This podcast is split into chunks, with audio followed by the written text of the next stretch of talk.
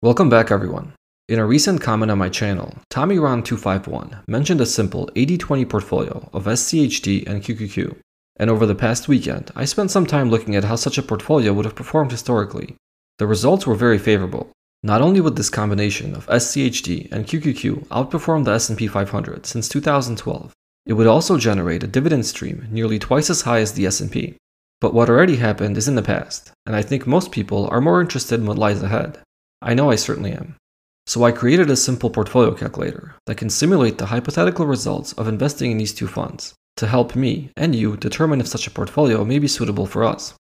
There's a link in the description below where you can download a free copy of this tool so that you can test out your own unique situation.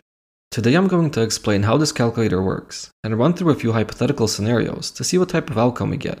The calculator sits in a Google spreadsheet so that it can be easily accessible to anyone, all you need to do is create a copy of it and save it in your own Google Drive.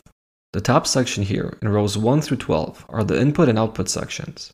The only values you should be changing in this calculator are the cells that are highlighted in yellow. These are your current age, the age you plan on retiring, the starting value of your portfolio, and the annual contribution you plan on making. The two other parameters you can change are the allocation split between SCHD and QQQ. The default option is an 80-20 split, with 80% allocated to SCHD and 20% to QQQ.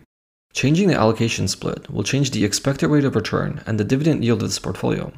Please keep in mind that the combined allocation for these two funds should equal 100%, otherwise you're not going to see meaningful results.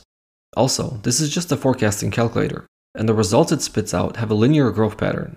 Actual future returns for these two funds will not look so pretty, because we all know the market likes to swing up and down. Okay, once you type in all of the parameter data and set the allocation, all of your data points feed into rows 14 through 104.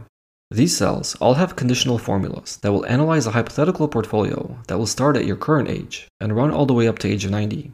It doesn't matter what your age is now and when you plan on retiring, the calculator will work even if you start at age 0. The most important part of any forecasting tool are the assumptions you make, so I want to explain what these values are and how I derived at them. In this tool, this would be the dividend yield and the expected rate of return. The dividend yield is simple. I looked up the yield for SCHD and QQQ at the time I created this tool. The yield for SCHD was 3.53% and 0.57% for QQQ.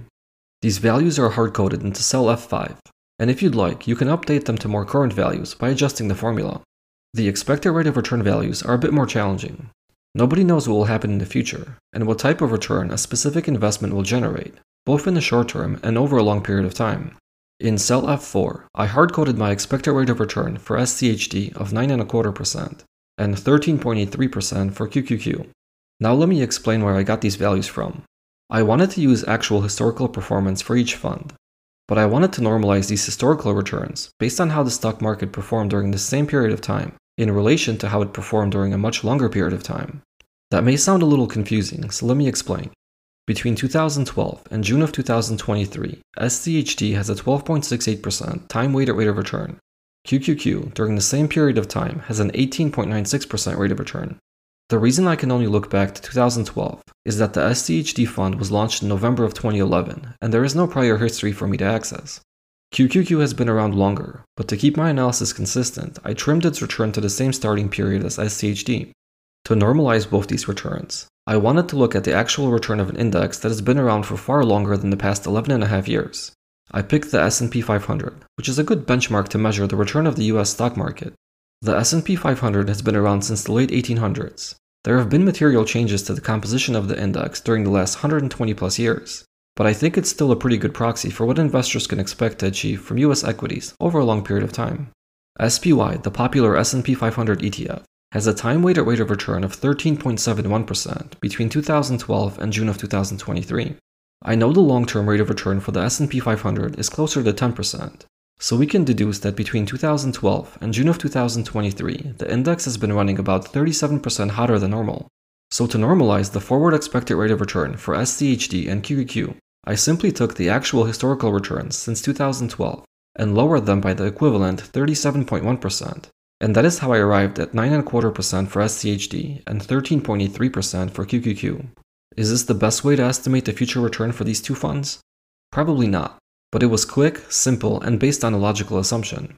I think that both these expected rates of return are pretty conservative, especially if you are going to forecast them out for a very long period of time. If you disagree with these assumptions, by all means go ahead and update cell F4 with your own values. Okay, let's now run through an example so I can explain the output data. Let's say I am 40 years old today, and I plan on retiring at the regular full retirement age of 67. The calculator assumes that I will still make a full contribution in the year I plan to retire, and that I will start tapping into the dividend stream the following year. I don't have any assets today, so I will start with the $0 value, and I can contribute $100 per week into this portfolio. $100 times 52 weeks is $5,200 of contributions per year. I'll stick with the original 80-20 allocation to SCHD and QQQ. The table below automatically updates as you change any of the parameters with the output values changing as well. In the table on the top right, we have the retirement values, probably the most useful data here. The first value is the market value of this portfolio at retirement, which in this example is about $791,000. This is the ending balance of the portfolio at age 67, since that is the year I intend to retire. The next value is the market value of this portfolio at age 90, assuming I only use the dividend income this portfolio generates and do not touch the principal. In this example, the ending market value is just shy of $4 million. That's actually quite nice, given that I would literally do nothing except spend the dividend income this portfolio generates, and let the market gains accumulate for 23 years. The next two values are probably the most important for dividend investors, and these show how much dividend income I could expect to receive. The first value is the starting annual dividend during the first year of retirement, which in this example is age 68, the year after my planned retirement. And here we have a value just shy of $25,000. I think that's a decent chunk of cash to receive, provided that I was only contributing $100 per week and I started a little later in life. $25,000 may not be enough to fund your whole retirement, but it can be a good level of supplemental income to give you some financial flexibility the next value in the table are the total amount of dividends I could expect to receive during retirement, which in this example is between the age of 68 and 90, or 23 years. And I could expect to receive about 1.37 million of dividend income. That's a good chunk of change. If you want to see the annual estimated dividend income for each year, you can scroll down to the data on the table below, and you'll see that the dividend income continues to grow year after year. The bottom left table in the output section provides some context on total contributions made into the portfolio, the first value is the total amount you would contribute. It does not include the starting value. The next value is a comparison of the portfolio value or retirement to the total contributions. In this example, the market value of the portfolio or retirement was roughly $791,000, which is about 5.4 times the amount we would have contributed.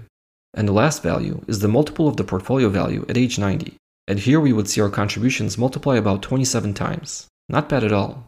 The last table on the bottom right has similar data, except here it's the dividend income compared to the contributions. The first value compares the annual dividend income at retirement to the total contributions.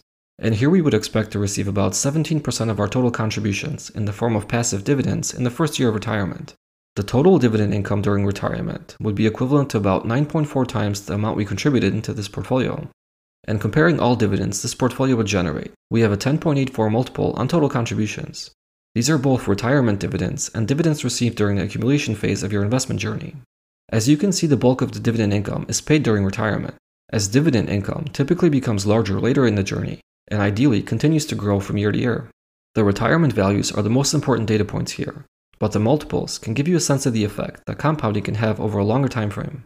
The interesting thing you can do with this calculator is to play around with the assumptions and see which changes have material impacts on the final outcome. For example, let's say that the hypothetical person in this example decided to suck it up and save an additional $25 per week for a total weekly contribution of $125 and not the original 100. How would this change the final outcome? Now, instead of contributing $5,200 per year, he would be contributing $6,500 per year. Not a major increase, but the value of the portfolio retirement would now be about $200,000 higher, a pretty substantial increase. The market value at age 90 would also increase by nearly $1 million, and both the starting annual dividend and total retirement dividend income would increase sizably as well. I think this calculator is pretty cool, as it can give you an idea of what you can achieve with a simple investment strategy, and how small changes can have a major impact on the final results. You can also play around with changing the allocation between SCHD and QQQ to see how that changes the final outcome.